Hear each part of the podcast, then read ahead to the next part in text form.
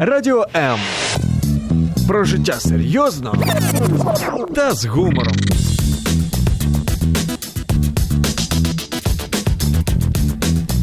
Радіо М.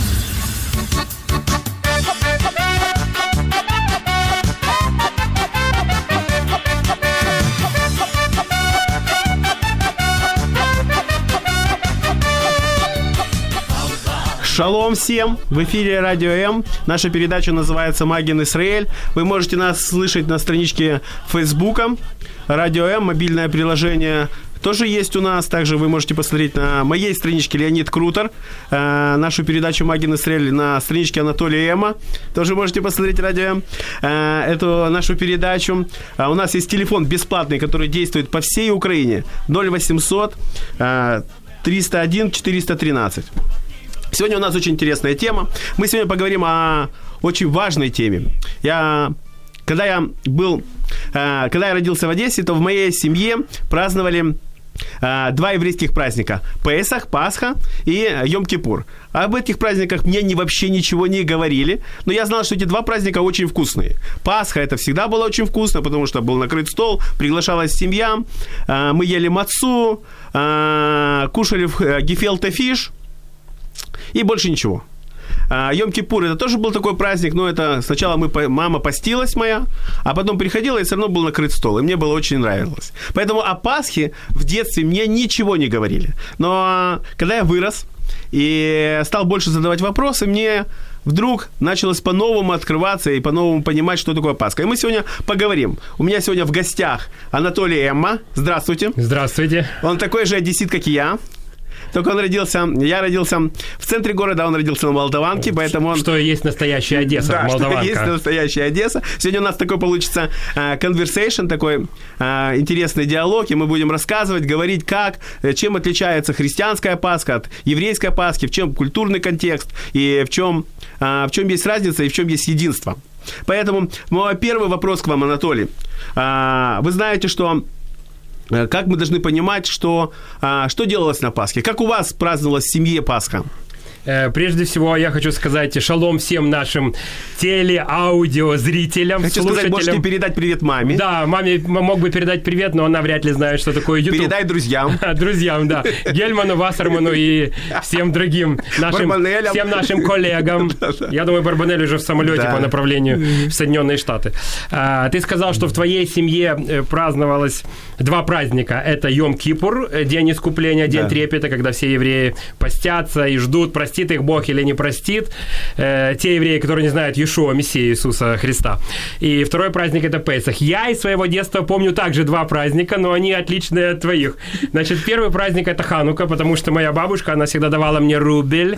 Э, и это называлось Ханука Гелт. Э, золотой рубль с Лениным или с Олимпийским Мишка. И я не понимал, при чем Ленин и Олимпийская Мишка к еврейскому празднику, но рубль брал. Потому что это, это, была, это была детская радость. А второй праздник это также Песах, э, потому что можно было покушать мацу, я помню прозрачный жидкий бульон э, с пресным хлебом, с мацой. Вот можно нашим телезрителям, которые смотрят нас на Фейсбуке, показать, где тут видно. Вот так видно показать мацу. Это пресный хлеб, который делают евреи на Пасху. Или, как мы говорим в еврейской традиции, обозначаем это слово Песах. Поэтому я помню таких два праздника. Йом-Кипур я не помню. Об Йом-Кипуре я уже узнал, когда стал верующим. Суть, значение и образа этого э, святого дня. Угу. Ну, классно. Я хотел сказать, что Анатолий, он является а, директором миссии евреи за Иисуса в Киеве. Так что, если вы хотите задать ему какие-то очень каверзные вопросы, то, то пишите ему. То пишите ему. Если у вас есть трудные вопросы, то пишите мне. Ему тру... тяжелые вопросы, а мне трудные напишите. И у нас также есть, э, мы хотим рассказать, что у нас есть а, такой диск, DVD-диск, который мы рассылаем по всей Украине, а, где рассказывается, как евреи и показывается, как евреи праздновали а, Песах, как Иешуа, Иисус Христос, Мессия, Спаситель еврейского народа, он праздновал а, Пасху. Во-первых, хочу сказать, что все-таки есть у нас есть различия, так как а, разные конфессии по-разному встречают Пасху или Песах, даже слово Песах и Пасха имеют два разных слова. Интересно, как а, переводится слово Песах с иврита? Э, слово «песах» с иврита переводится очень просто. Пройти мимо или совсем такое детское слово «перескочить». перескочить. И когда мы открываем Тору, первые пять книг Библии, это то, что называется в еврейской традиции Тора, книга «Исход», 12 главе, мы видим, что ангел смерти, который был послан от Всевышнего совершить последнюю казнь над Египтом, э, он, подходя к домам, которые были помазаны кровью э, жертвенного агнца, э, вот этой Пасхи, жертвенный агнец равняется Пасха, он проходил мимо, потому что кровь как бы был сигнал свидетельства, что ему надо пройти мимо э, дома, потому что этот дом охраняется э, кровью жертвенного животного. И ангел смерти перескакивал и шел к египетским домам, которые в Бога не верили, Слову Божьему не подчинялись, и их настигло наказание и погибель. Какая замечательная информация. Очень Это интересно. Библия, можете читать. Очень, Вообще очень, очень интересная книга. Библия, Тора, Новый Завет, да. Но ну, а вы знаете, что в греческом языке слово Пасха и в э, христианской традиции переводится совсем по-другому. А ну? Пасха переводится как страдание. Поэтому есть разный культурный контекст, есть разный подход, но мы знаем, что сама христианская Пасха, а так как будут праздновать Пасху и евреи, и христиане, и католики, и православные, и протестанты, то каждый вкладывает свой культурный даже контекст. Поэтому мы сегодня поговорим о культурном контексте и о правиле, как делают это евреи, и как делал сам Иисус, потому что Иисус, он был евреем, апостолы были евреями, и он родился э, Иисус у еврейской мамы. Вот это ты сейчас бомбу закинул. Да, что да. апостолы были евреи. Да, да. Вспоминается одна история, когда мы путешествовали по Иерусалиму, да. один гид пристал к нам, видит, что мы такие бесхозные, угу. без э, путеводителя, и говорит, давайте я вам тоже проведу экскурсию. Такой местечковый еврей, который прочел две книги и знает, как себя вести, значит, с туристами. Ну, я иду, наш общий друг с тобой идет, Вассерман, еще пару человек. Давайте я вам проведу экскурсию, давайте я вам проведу веду экскурсию. И мы его не просим, но он сам как бы напросился и говорит, вот это гроб Господний, здесь распяли Иисуса Христа, вот это еще что-то. И он рассказывает и рассказывает. Я говорю ему, Миша, а ты сам хоть веришь в то, что ты рассказываешь? Ну, о чем ты говоришь? Зачем, кому это надо? Главное сейчас, что вы мне заплатите. Да. Поэтому есть разный культурный аспект. Кто-то говорит и верит, кто-то говорит и не верит. Да. Это точно ты подметил. Ну, верить надо, знаете. Как в этом Необходимо. старом одесском анекдоте. Говорит, не знаю, о чем вы говорите, но ехать и верить надо. Поэтому, ну, мы продолжаем. Значит, мы уже поняли с вами, что есть все-таки различия. Но откуда произошла корни а, Пасхи, они всегда находятся у еврея, правильно? Ну да. Я не хочу тянуть одеяло на наш народ и кричать, что нам принадлежит вся Библия. Вообще, когда мы открываем Левит 23 главу, это э, также одна из книг Торы, э, Пятикнижия Моисея, первых пять книг Библии, мы видим, что Господь дает постановление о семи важных праздниках. И э, начинается э, эта глава с того, что, ну там говорится о Шаббате, но первый праздник, который Всевышний повелевает праздновать Израилю, это праздник Песах, или, как мы говорим по-русски, праздник Пасха. Э, и очень интересно, что эти праздники не называются наши еврейские праздники или русские праздники, как говорят. Это наша русская Пасха, а это ваша еврейская Пасха. Мне это, так говорили дома. Да, это ваша православная. Зачем люди празднуешь русскую да, Пасху? Зачем? Да, зачем мне тоже так говорили. Что это русская Пасха, а это еврейская Пасха. Да, да. На самом деле этот праздник называется праздником Господним, и он прежде всего принадлежит не евреям. Да, да, да. Э, хотя мы с тобой два еврея и могли бы оттянуть одеяло на себя. Этот праздник принадлежит Господу. Это повеление Господа праздновать Пасху, Песах. Но дан он был, во-первых, народу израильскому, а потом через народ израильский пришел на все остальные народы. Да. Это а, откуда берет начало Пасха? Да. Так коротко. Пасха, да, написано праздник, а, праздник Господень. И слово праздник, интересно, с иврита переводится. На самом деле это не звучит так, как у нас звучит праздник, потому что русское слово праздник переводится как ничего не делание или праздное время. С иврита это совсем другое. Именно Господь не а, не только вот голосом Моисея передал, но чтобы это слово оставалось на многие века, на тысячелетия, я хочу вам сказать. Это слово переводится как праздник, переводится как личная встреча когда Бог назначил своему народу, когда вывел из Египта, или давал ему личную встречу. Свидание, еще один из свидание, переводов. Да, свидание. Лично, да, свидание. Праздник – это свидание, это, ну, это, это торжественно, да, надо да, готовиться. Да, да. Не просто так. Да, но личная встреча. Пошел, да, тяпнул да, и да. празднуешь у телевизора. Вот так, если мы буквально смотрим на перевод э, Торы, книга Левит говорит нам, что скажи им, Моисею, Бог говорит, скажи им о встречах лично со мной. Слава Богу, мы живем в Новом Завете, у нас есть, мы чаще можем приходить к Господу. Послание к евреям говорит нам еще больше, говорит, что мы имеем хуцпу, мы имеем хуцпу, то есть наглость, приходить в святое святых каждый день, э, и сколько хочешь проводить там времени. Это большое для нас, да. для евреев и не евреев, это большое благословение. Итак, мы продолжаем. Продолжаем, потому что очень важно дальше пройти. Во-первых, мы уже поняли, что есть различия даже в переводе, что такое Песах и что такое Пасха. Но как исторически так сложилось, или как это происходило исторически, откуда пришла Пасха? Как, почему она названа именно Пасхой? И что делалось на Пасху именно, как, как евреи установили этот а, сам порядок. Ну, как мы говорили, да, э, то есть э, корни э, Пасхи из и Господь э, повелел сделать определенные события, из-за которых Он помилует евреев, не накажет евреев, а поразит их врагов египтян. Все события, они были установлены Всевышним, так же, как мы говорили. И, как ты спросил, есть определенный порядок празднования Пасхи. И называется он на еврейском языке «седер». Ну, э, интересно. Как и переводится на русский язык «порядок». Э, я русской... извиняюсь, там то, что написано в Новом Завете, вечере, это не... Да, в русской, я же хотел не, сказать, в русской традиции ужин, или в русском переводе э, это написано вечере, или некоторые мистики даже назвали это тайной вечерей. Ну, так она и была тайной. Да, да, тайная да. вечеря. Но на самом деле это э, тайна заключала только в том, что э, каждая семья праздновала особо, отделенно в своем доме, или собрание друзей отделенно особо в каком-либо доме, где они договорились встретиться, например, как Иисус с учениками своими э, праздновал. Это не было тайной для евреев, евреев это было обыденное, ежегодное дело. Вот как, например, мы каждой весной меняем зимнюю резину на летнюю резину, вот так евреи собирались каждой весной, чтобы вспомнить то, что Господь сделал для них в Египте. Это происходило из года в год, из столетия в столетие. Воздать славу Богу, что они спасены, вспомнить, что были рабами, а теперь свободные. И есть, конечно же, порядок. Как я сказал, он называется седер. И этот порядок, седерный порядок, это традиция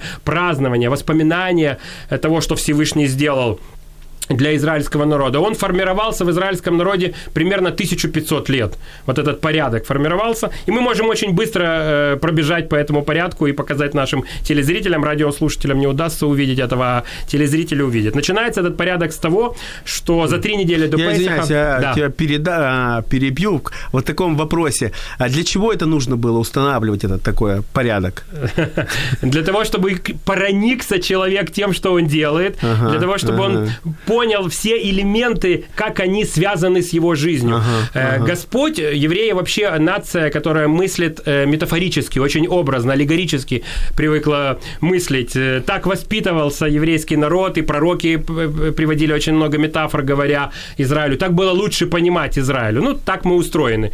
Поэтому здесь в Седере, в праздновании Песаха, вот в этом порядке празднования Песаха, в этой вечере, в этом ужине, заложено очень много аллегорий, метафор, образов для того, чтобы человек, когда это делает из года в год, до него дошло лучше, что же Бог от него хочет на самом деле. Все начиналось за три недели, за четыре недели до Песаха. Э, надо было почистить, осветить от всякой грязи дом. И хозяин и хозяйка занимались уборкой дома. Это, кстати, традиция древнееврейская перекочевала в славянские народы. И те, кто родился в селах особенно, прекрасно знают, что перед Пасхой хозяйка и хозяин чистят дом, белят хату, э, чинят забор и так далее. Это на самом деле древнееврейская еврейская традиция. Хозяин и хозяйка ходят по дому вот с такой ложкой и с пером и собирают всю грязь, которая только есть в углу. И когда эта церемония закончена, всю грязь собирают, выносят за дом и сжигают. И это образ того, что все нечистое сожжено, удалено, и дом чист, он приготовлен к празднику. И для нас, для мессианских евреев, это образ того, что мы должны очищать свою жизнь, свою душу, потому что наша душа, она как дом, и удалять всю грязь весь грех, всю нечистоту, сжигать и уничтожать, выкидывать прочь из своей жизни. С этого начинается э, Пасха. Потом э, наступает вечер, э, хозяин, хозяйка накрывают стол, делают вечерю, если говорить вот так вот в русском контексте, в разрезе, не в еврейском, не седер, делают вечерю, и начинается еда. Начинается все с того, что поднимается первый бокал, вообще за пасхальным столом существует пять бокалов, поднимается первый бокал, бокал называется э, бокалом освящения, э, произносится древняя еврейская молитва, я не буду молиться сейчас этой молитвой, чтобы не вводить радиослушателей в экстаз еврейского языка. Молитвенный еврейский экстаз, да. Э, поднимается чаша, совершается молитва, и Добро пожаловать, вечер открыт. Чаша называется освещение. Все освещено. Можете приступать к трапезе. И начинается сама трапеза. которая э, находится на специальной такой седерной тарелке. Так, видно в камеру эту седерную тарелку? Видно, вот она, эта седерная тарелка, можете посмотреть на нее. Начинается трапеза. Я очень быстро пробегаю, потому что вся эта церемония длится 4 часа.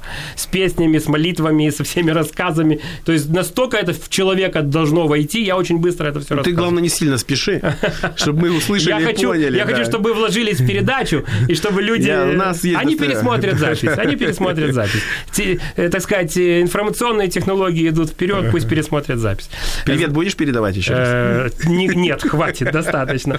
Значит, начинается с того, что, ну, начнем с того, что э, э поднимается э, поднимается такой продукт, который в русском языке называется хрен. Я не буду тоже на иврите это все озвучивать. И э, каждому раздается, значит, по кусочку этого хрена. И этот хрен символизирует собой э, жизнь без Бога, что когда человек живет без Бога, его жизнь горька и полна разочарований. И человек кушает этот хрен. Хазарет, хазарет, да? Да, называется? хазарет на иврите называется. Да, горечь. Э, горечь. Горечь, горечь. Когда человек живет без Бога, ему горько, у него нету услады для души, покоя души нету. Угу. И все за столом вкушают 8-10 человек, чтобы понять, что нельзя жить без Бога. Вообще весь, вся вечеря, весь седр связан э, с религиозным э, таким контекстом. Человек должен переосмыслить переосмыслить, задуматься раз в год, как он жил, что он делал и как ему дальше жить. Дальше... Да, я хочу сказать, что а, вот э, эта горечь еще напоминает нам, это очень важный вопрос, а, горечь всегда напоминает нам о смерти, потому что это вопрос, что человек а, в контексте еврейском, он всегда готовится к такому переходу, встрече с Господом.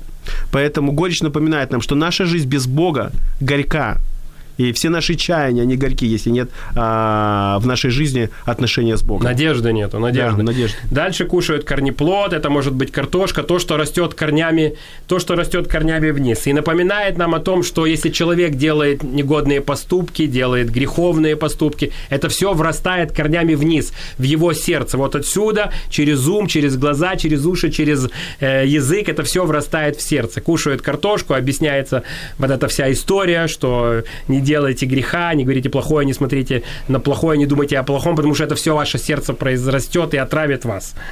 Да, это еще все под землей же. Хрен растет и картошка растет да, под землей. Да, да, да, да. То и мы понимаем, что а, корень греха, он находится глубоко в сердце. Даже когда наступает физическая свобода, это еще не значит, что называя, а, наступает духовная Внутренняя свобода. свобода, да. да. Есть такая древняя еврейская пословица, что Богу легче было вывести евреев из Египта, чем Египет из евреев.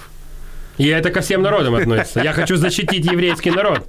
Ну все, это относится ко всем. Мы это относится принимаем, ко всем. Принимаем, Мы принимаем. Ты за всех сказал? Ну, конечно, за всех, да. Я ж похож на еврея.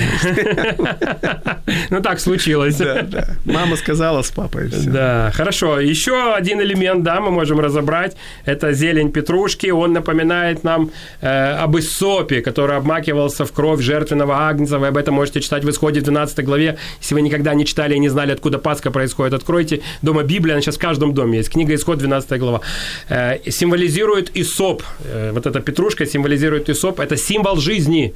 Это символ жизни. Вот как тогда Исоп, который обмак, обмакнули в кровь, и который этот Исоп, э, значит, сделал помазание косяков дверей, ангел смерти прошел, и это принесло жизнь израильскому народу. Мы кушаем петрушку, и мы вспоминаем, что Бог дает нам жизнь, Он нас защищает через кровь пролитых агнцев, тогда защищал нас, и нас, как мессианских евреев, евреев, христиан, Он защищает через пролитую кровь Иешуа Машеха или Иисуса Христа, как мы по-русски говорим. Тоже кушаем это все. Угу. Дальше что? Да, происходит? дальше продолжаем. Я все жду, я все жду перерыва, когда перерыв наступит. Максим не разрешает. Максим не разрешает. Хорошо, Максим главный. Э, также присутствует э, вторая чаша, это чаша казней. Э, с ней производится тоже целая процессия, целая церемония. В нее обмакивается кусок мацы и произносятся все казни египетские на иврите и на русском языке. Говорится, вот макается куском мацы, потом встряхивается кусок мацы и производится произносится казнь, потом второй раз макается и, и произносится вторая казнь. И так все казни египетскую. Эту чашу мы не пьем, потому что это чаша горя египетского народа. Несмотря на то, что принято есть такое мнение, особенно вот в славянских народах не раз слышал, что евреи – это те, которые поработили неевреев, называем, мы называем это гоим, люди из другого народа, и что все гои должны служить евреям и так далее. Есть всякие такие антисемитские высказывания. Мы скорбим о египетском народе, скорбим о том, что погибли первенцы Египта, поэтому мы не прикасаемся к этой чаше, она для нас не праздничная. Мы скорбим о том, что из-за упорства фараона погибли дети. Поэтому мы просто вспоминаем, что было, благодарим Бога, что это прошло мимо нас, и скорбим, специальные молитвы, специальные песни, скорбим о том, что погибли дети. Да, я хочу еще сказать, что в этой чаше, во второй чаше для всех нас содержится очень важный э, урок. Фараону было неоднократно объявлена воля Божья. Наверное, это единственный человек, который 10 раз услышал лично и конкретно а, волю Божью. И 10 раз он говорил Богу нет. В результате своего непослушания он навлек проклятие не только на свою землю, он навлек проклятие на, на свою семью. Умер первенец фараона. И это очень главный вопрос еврейской веры, что если Бог что-то говорит к тебе, ты должен послушаться и исполнить моментально. В этом, и в этом мы приобретаем Божье благоволение к нам.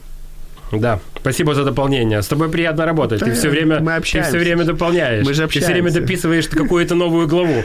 Следующий, э, новую правильную главу я хочу подчеркнуть. Следующее, то, что мы кушаем за пасхальным столом, это сладкая смесь. Она символизирует э, ту глину, из которой наши предки, евреи, лепили кирпичи для царства фараона и строили э, египетские гробницы и многие другие города. Э, сладкая смесь символизирует собой глину, символизирует собой кирпичи, и это радость для нас. И можно подумать, в чем радость? Евреи находились в рабстве больше 200 лет, их угнетали, над ними издевались, их уничтожали, порабощали. А радость в том, что Бог говорил тогда уже к евреям, вот перед самым выходом, что я даю вам обещание, я вас выведу, я вас спасу. И это для нас такой образ, это такая метафора, что самый тяжелый труд в жизни, или самый тяжелый духовный труд, или физический труд, если рядом есть Бог, если рядом есть Его Слово, Его ободрение, тебе легче будет жить. Тебе будет э, идти э, легче по жизни с надеждой, что Он поможет, что Он ждет тебя впереди, Он готов тебя встретить, обнять и поддержать. То есть сладость обозначает нам отношения отношения с Богом, я так понимаю. Ну... Его обетование к нам, правильно? Его обетование, его да, обещание, мы живем, да. мы живем обетованиями Божьими, да? Еще за пасхальным столом есть э, часть пасхального агнца. Ну, я пасхального агнца сюда не притащил, я притащил только косточку. Натуральная кость, не подделка, но не из Египта. Но не из Египта. Но старая, ей лет, наверное, 50. Пасхальная кость, которая символизирует того самого пасхального агнца, который был заклан для искупления и для защиты еврейского народа в Египте. Мы за столом э, во время Пейсаха едим э, пасхального акция и вспоминаем этого пасхального акция, который стал защитой для нас. Но мы также, мессианские евреи, понимаем, что наш пасхальный агнец – это Иешуа, Иисус, который также стал защитой для нас. Когда он пришел в этот мир, и Иоханан или Иоанн Креститель увидел его и сказал такие слова, обращаясь к нему, «Это агнец Божий, который берет на себя грех мира». Тогда, 3400 лет тому назад, агнец, которого убили Израиле взял на себя защиту, как бы защитил Израиль от уничтожения, а через 1400 лет пришел Иешуа, и он стал агнцем, который защитил и Израиль, всякого поверов, по, по, уверовавшего, и все остальные народы от греха и от истребления. И кто поверил в его пролитую кровь на кресте, что он умер за грехи и воскрес для оправдания, он имеет защиту. И об этом мы тоже говорим. И последний элемент на пасхальном столе – это яйцо, по-еврейски называется бойца. Э, все-таки сказал еврейское слово одно, как это все обозначается. Это напоминание, оно когда приготовляется, это яйцо, оно э, должно быть такое запеченное, желтое, проваренное. Оно напоминает нам о том, что у нас когда-то в Израиле был храм, где мы поклонялись Богу, напоминает нам присутствие Божье. И мы тоже как бы э, скорбим о том, что сегодня у нас нет места поклонения, но мессианские евреи, евреи-христиане, они благодарят Бога за то, что мы стали храмом э, Божьего Духа. И апостол Павел, раввин и старца, обращается к первой общине, к первой церкви и говорит, Вы храм Святого Духа. Не те камни, а вы храм Святого Духа. И яйцо напоминает нам о том, что у нас был храм, и нам, мессианским евреям, напоминает, что мы храм Святого Духа. Каждый день кушаешь яйцо и помнишь, ты храм Святого Духа. Вот такие образы, вот такие вот мотивирующие вещи за вечерей, это, за седером. Я так понимаю, что вот это яйцо было добавлено уже после разрушения Да, храма. да, да, это уже, уже традиция, евреи были потом да, в Галуте. Видите, как интересно традиции а, пере... пересекаются. Пересекаются.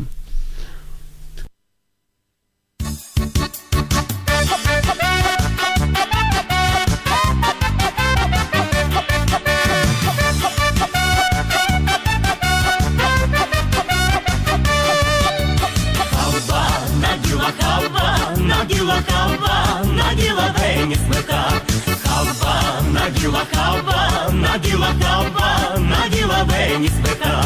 Хава не ранена, хава не ранена, хава не ранена, вені спека. Хава не ранена, хава не ранена, хава не ранена, вені спека.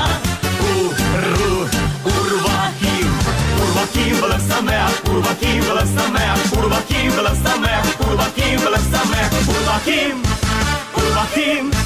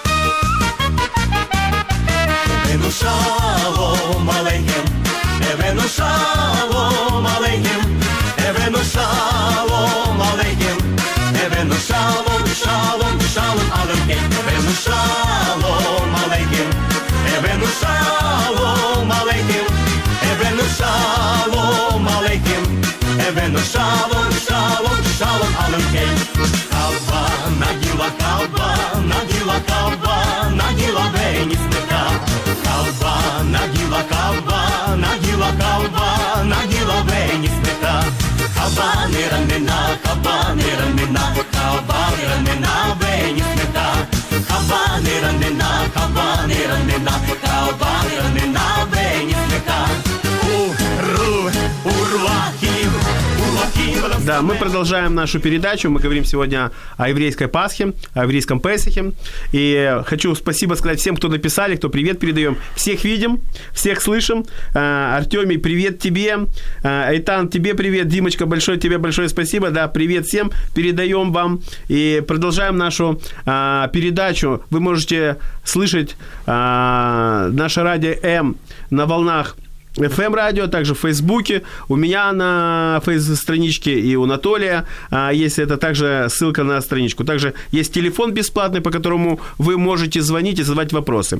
А, есть вопрос, один человек задал нам вопрос про мацу. Мы еще к ней, понятно, не пришли, Анатолий, но прошу вас, когда вы будете рассказывать нам про мацу, сказать, какая кошерная маца, которая дома в пи, а, была а, выпечена, или та, которая а, куплена в синагоге. И что такое вообще кошер? Ух ты, как, да, да, да. как человек завернул. Да, да, да. да но кошеры Тут есть разночтение в этом вопросе. Но мы по-одесски. Мы по-одесски. Конкретно мы, мы все объемлющие ответим. Как говорят в Одессе, есть общее мнение, но есть мое. Поскольку мой папа пек мацу на пересыпи в Одесской а, синагоге 5 лет. знаком. Я очень хорошо знаком. Он был машгехом, поэтому я очень хорошо знаком. Что это такое? Итак, мы продолжаем а, культуру и традицию празднования евреев а, того времени, как Иисус праздновал Пасху. Я понимаю, что так же самое это делал и Мессия Иисус. Совершенно правильно. Так практически само... все, то, что мы показываем, практически все. То есть он... это не было просто историческая выдумка евреев, приписанная к тому, чтобы это так Некоторые делать. элементы потом попали, так уже, да. так сказать, ну, чтобы столу было хорошо. То есть во всем этом э, действии Седаря проявлялась сама вот характер Бога. Характер Бога, да, и как он хочет э, иметь отношения да, с человеком. С еврейским народом. С еврейским народом, да. да, да, да. Но он поскольку Евангелие дано не только еврейскому народу, а всем народам, то он хочет иметь отношения со всеми ну, какое красивое народами. слово Евангелие. А Евангелие, что это значит? Евангелие. Да, не будем сейчас касаться. Это не... Это не к нашей теме. И все равно можно перевести. Интересно, что, я хочу, кстати, отметить. Мы всего, дорогие наши радиослушатели, зрители, мы всего не, не обхватим. Это очень, это очень такое, ну, большое действие. Интересно, что когда я поднимал первую чашу, она также написана, она описана в Евангелиях. И Ешо, когда возлег, написано в Евангелии от Луки, в Евангелии от Матфея вы можете читать, там последние главы этих э, Евангелий. В начале вечера он поднял чашу. И вот это была первая чаша. Вообще в Евангелии написано о двух чашах конкретно написано, и третья как намек. Но когда человек не знает еврейской традиции, он читает и думает, что это одна чаша. Он думает, что Иешуа Иисус преподавал причастие людям, но этого ничего не было на самом деле. Но э, по чуть-чуть разберемся. В начале вечера он поднял одну чашу, и он благословил вечер, благословил общение. Там даже оборот такой в Евангелии, да, что в начале вечера он поднял одну чашу. Потом они кушали, сидели, общались, и написано, э, во время вечери или в середине вечери он поднял поднял третью чашу, и это такой очень важный кульминационный момент. И эта чаша называется чаша искупления. Некоторые называют ее чаша спасения, некоторые мессианские евреи, но мы предпочитаем говорить чаша искупления. И он э, ее преподал вместе с мацой, вот о которой спрашивал наш э, телезритель или аудиослушатель. И он ее преподал как свою кровь и говорит, пейте из нее все, все, это чаша искупления, здесь прощение, э, в этой крови за мои грехи. Это было вообще сенсационное действие какое-то, потому что евреи такого никогда себе не позволяли, а он взял себе и позволил. А потом он взял кусок мацы, преломил его и говорит, а это моя плоть, кушайте ее. Но это образы все, это метафора. Разумеется, э, как многие говорят, вот вы что, плоть и кровь кушаете? Разумеется, нет, это образы, метафоры все. И это чаша искупления. И посреди Седера он вот так вот поступил. Э, немножко о МЦ скажем, ответим. Откуда ты взял эту МЦ? Это же интересно, да, расскажи. Да, да, да. Ох, ты все, ты вот это вот Ну, я вижу, а наши Есть такая сумка, на, называется мацитош. Мацитош, э, маца, название хлеба, а тош или тыш, там разные есть э, склонения. Это сумка переводится. Вот. И есть таких три отделения в этом мацитоше. И евреи э, верят, что эти три, три отделения символизируют собой трех патриархов. Давай буду держать. Авраама, Ицхака и Якова. Символизируют Подержусь за святое. Да, подержись. Все, хватит, подержался. Символизирует трех патриархов. И мы знаем, что из Писаний, те, кто читал Библию, там, ходил в Эрмитаж, видел э, картину, Авраам э, закалывает Исаака, приносит его в жертву. Э, вот поскольку в общем, в еврейской традиции э, говорится, что это Авраам, Исаак, Яков, каждое отделение символизирует. Так хасиды говорят? Тут так вопрос хасиды. про хасидов был. Сейчас да. до хасидов дойдем. да. Так вот, как бы Авраам достал Якова и хотел его убить, этот кусок мацы ломается, э, произносится тоже молитва, совсем разломалась. И, и, и прячется, дети потом ищут этот кусок мацы. О, вот, кстати, о детях. А, там же ну, подожди к детям, давай это договорим. Но мы, мессианские евреи, верим не только, что это Авраам, Исаак, Яков, мы верим, что это э, символизирует триединство Всевышнего, как Отца, Сына и Святого Духа. И из средней, э, средней сумки, среднего кармана Мацитоша достается образно вот сын Иешуа, который был преломлен, как я только что э, поломал кусок мацы, был, рас, был распят, его избивали, куски плоти его висели. И маца также напоминает нам Иешуа. Если ее поднять на свет дырочки, вы видите, э, как бы символизирует тело Иешуа, который распят был за грехи наши, воскрес из мертвых. Пророк Исаия говорит, что будет э, таков человек в народе Израиля, который будет э, посрамлен, который будет осмеян, который будет побит, за грехи наши распят. И потом мы знаем, его положили в гроб. Вот так и маца, она прячется как бы в гроб ее, ну так образно говоря, кладут. Вот это так немножко о Мацитоше и об этих элементах. А хасиды? А хасиды? А при чем здесь хасиды? Всем, всем здравия. Всем хасидам здравия. Хасиды – это большая разношерстная группа. Вообще слово хасид или хосит или хусит э, переводится как праведный, благочестивый на русский язык. И э, Э, вы можете смотреть небольшой ролик с моим участием.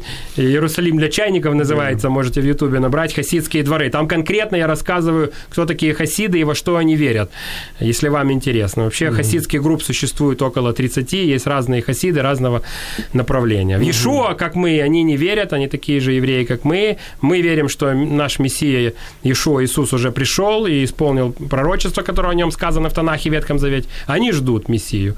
А так они такие же евреи, как и мы, Но мы не ответили еще на один вопрос. Благослови Господь. Какая маца кошерная, купленная как, или испеченная? Какая маца кошерная? Значит, как хасиды по, думают? Поскольку слово кошер, как думают хасиды? Значит, хасиды думают, что кошерная маца только та, которую э, осветили специальной брахой, или по-русски говоря, специальным благословением, совершила специальная молитва, она была изготовлена по специальным правилам и рецептам. Машгех за всем этим делом смотрел и давал, значит, все необходимые свои инструкции и вот такие вот брахоты, благословения благословения, да.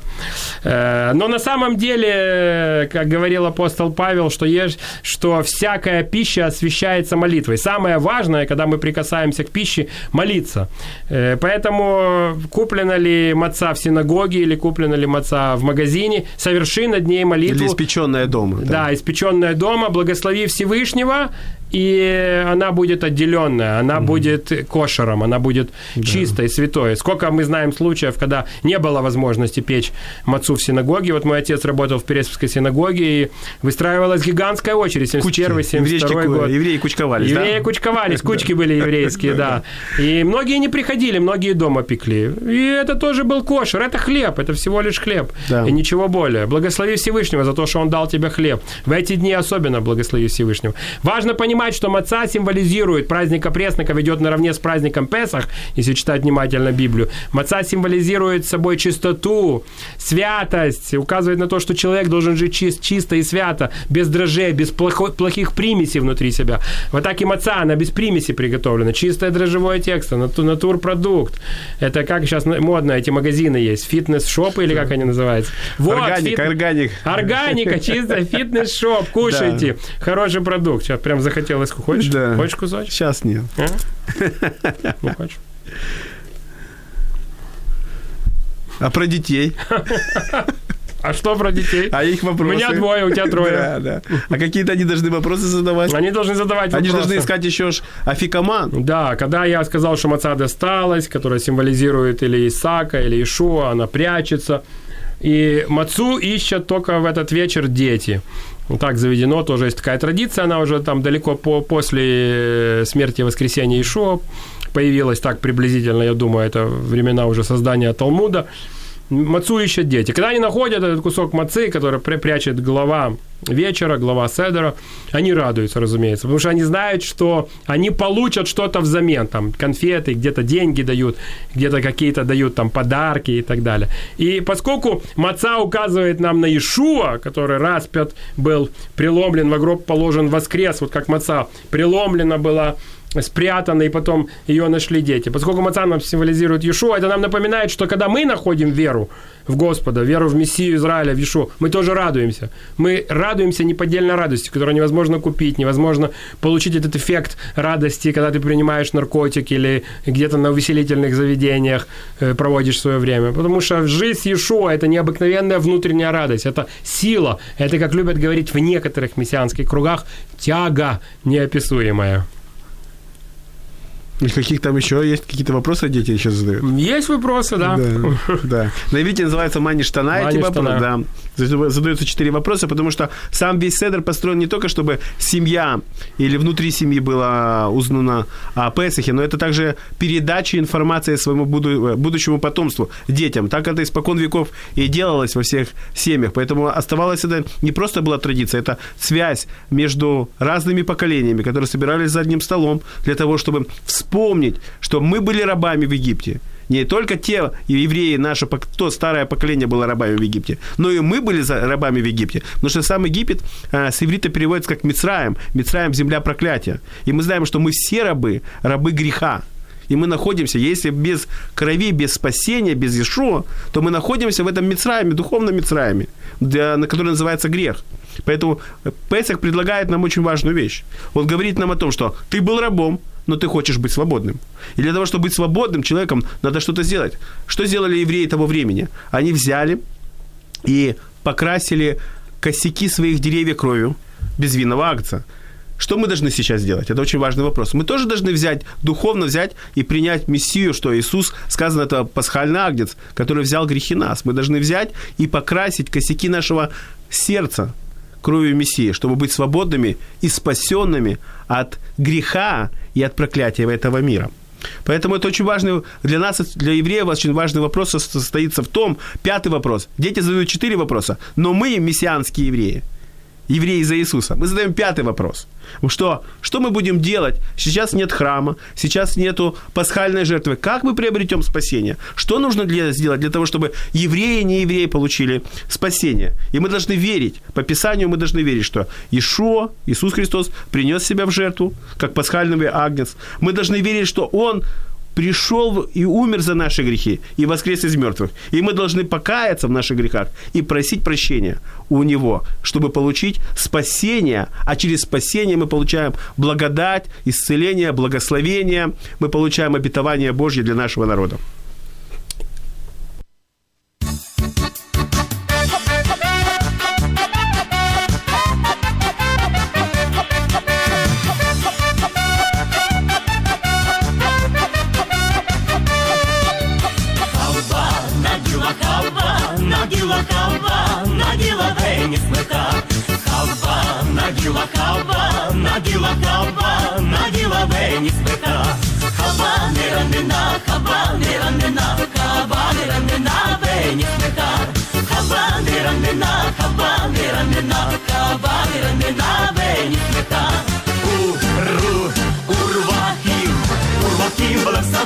kurva kim leszem meg, kurva kim leszem meg, kurva kim leszem meg, kurva kim, kurva kim.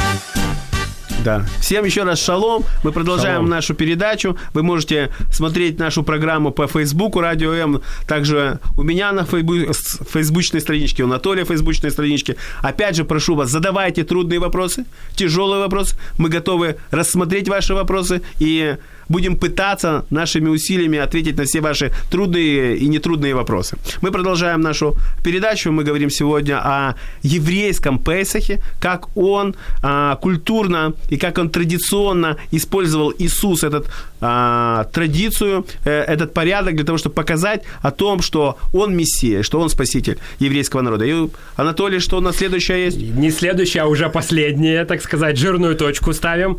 Э, в Евангелиях есть замечательный Э, кусочек стиха, и воспевшие пошли на гору Илионскую. Опять-таки, когда ты не знаешь всего устройства Седера, как это проводилось э, до Христа, тысячелетия и столетия, ты читаешь и читаешь. Ну, пошли на гору Илионскую, ну, попели они песни. А ведь это намек на третью, на четвертую чашу, э, которая также, на четвертый бокал, которая также поднималась во время вечера, во время Седера.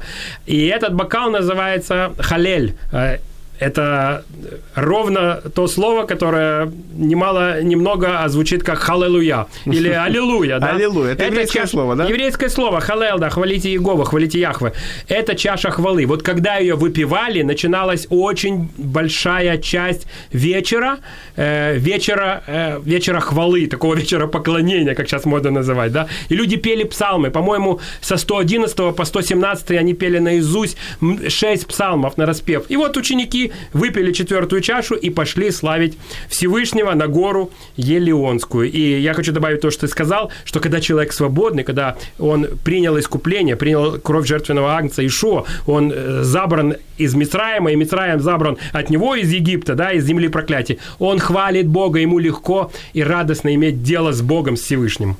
Да. Наша передача заканчивается. Спасибо, что были все с нами. Мы даем вам большой привет. И, а, привет из Киева в Одессу. И принимаем ваши приветы из Одессы и других городов Украины, чтобы мы желаем вам всем, что у вас был шалом и хорошее настроение. Самое главное, чтобы мы помнили, что спасенный человек, он имеет свободу, радость, спасенный человек имеет отношение с Господом. Поэтому мы желаем, самое главное, я желаю вам, Анатолий желает вам, вся наша студия желает вам быть спасенными, счастливыми и радостными людьми.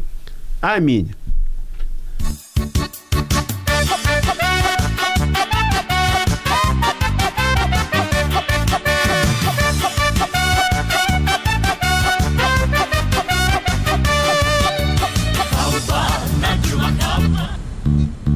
Радіо М. Про життя серйозно та з гумором.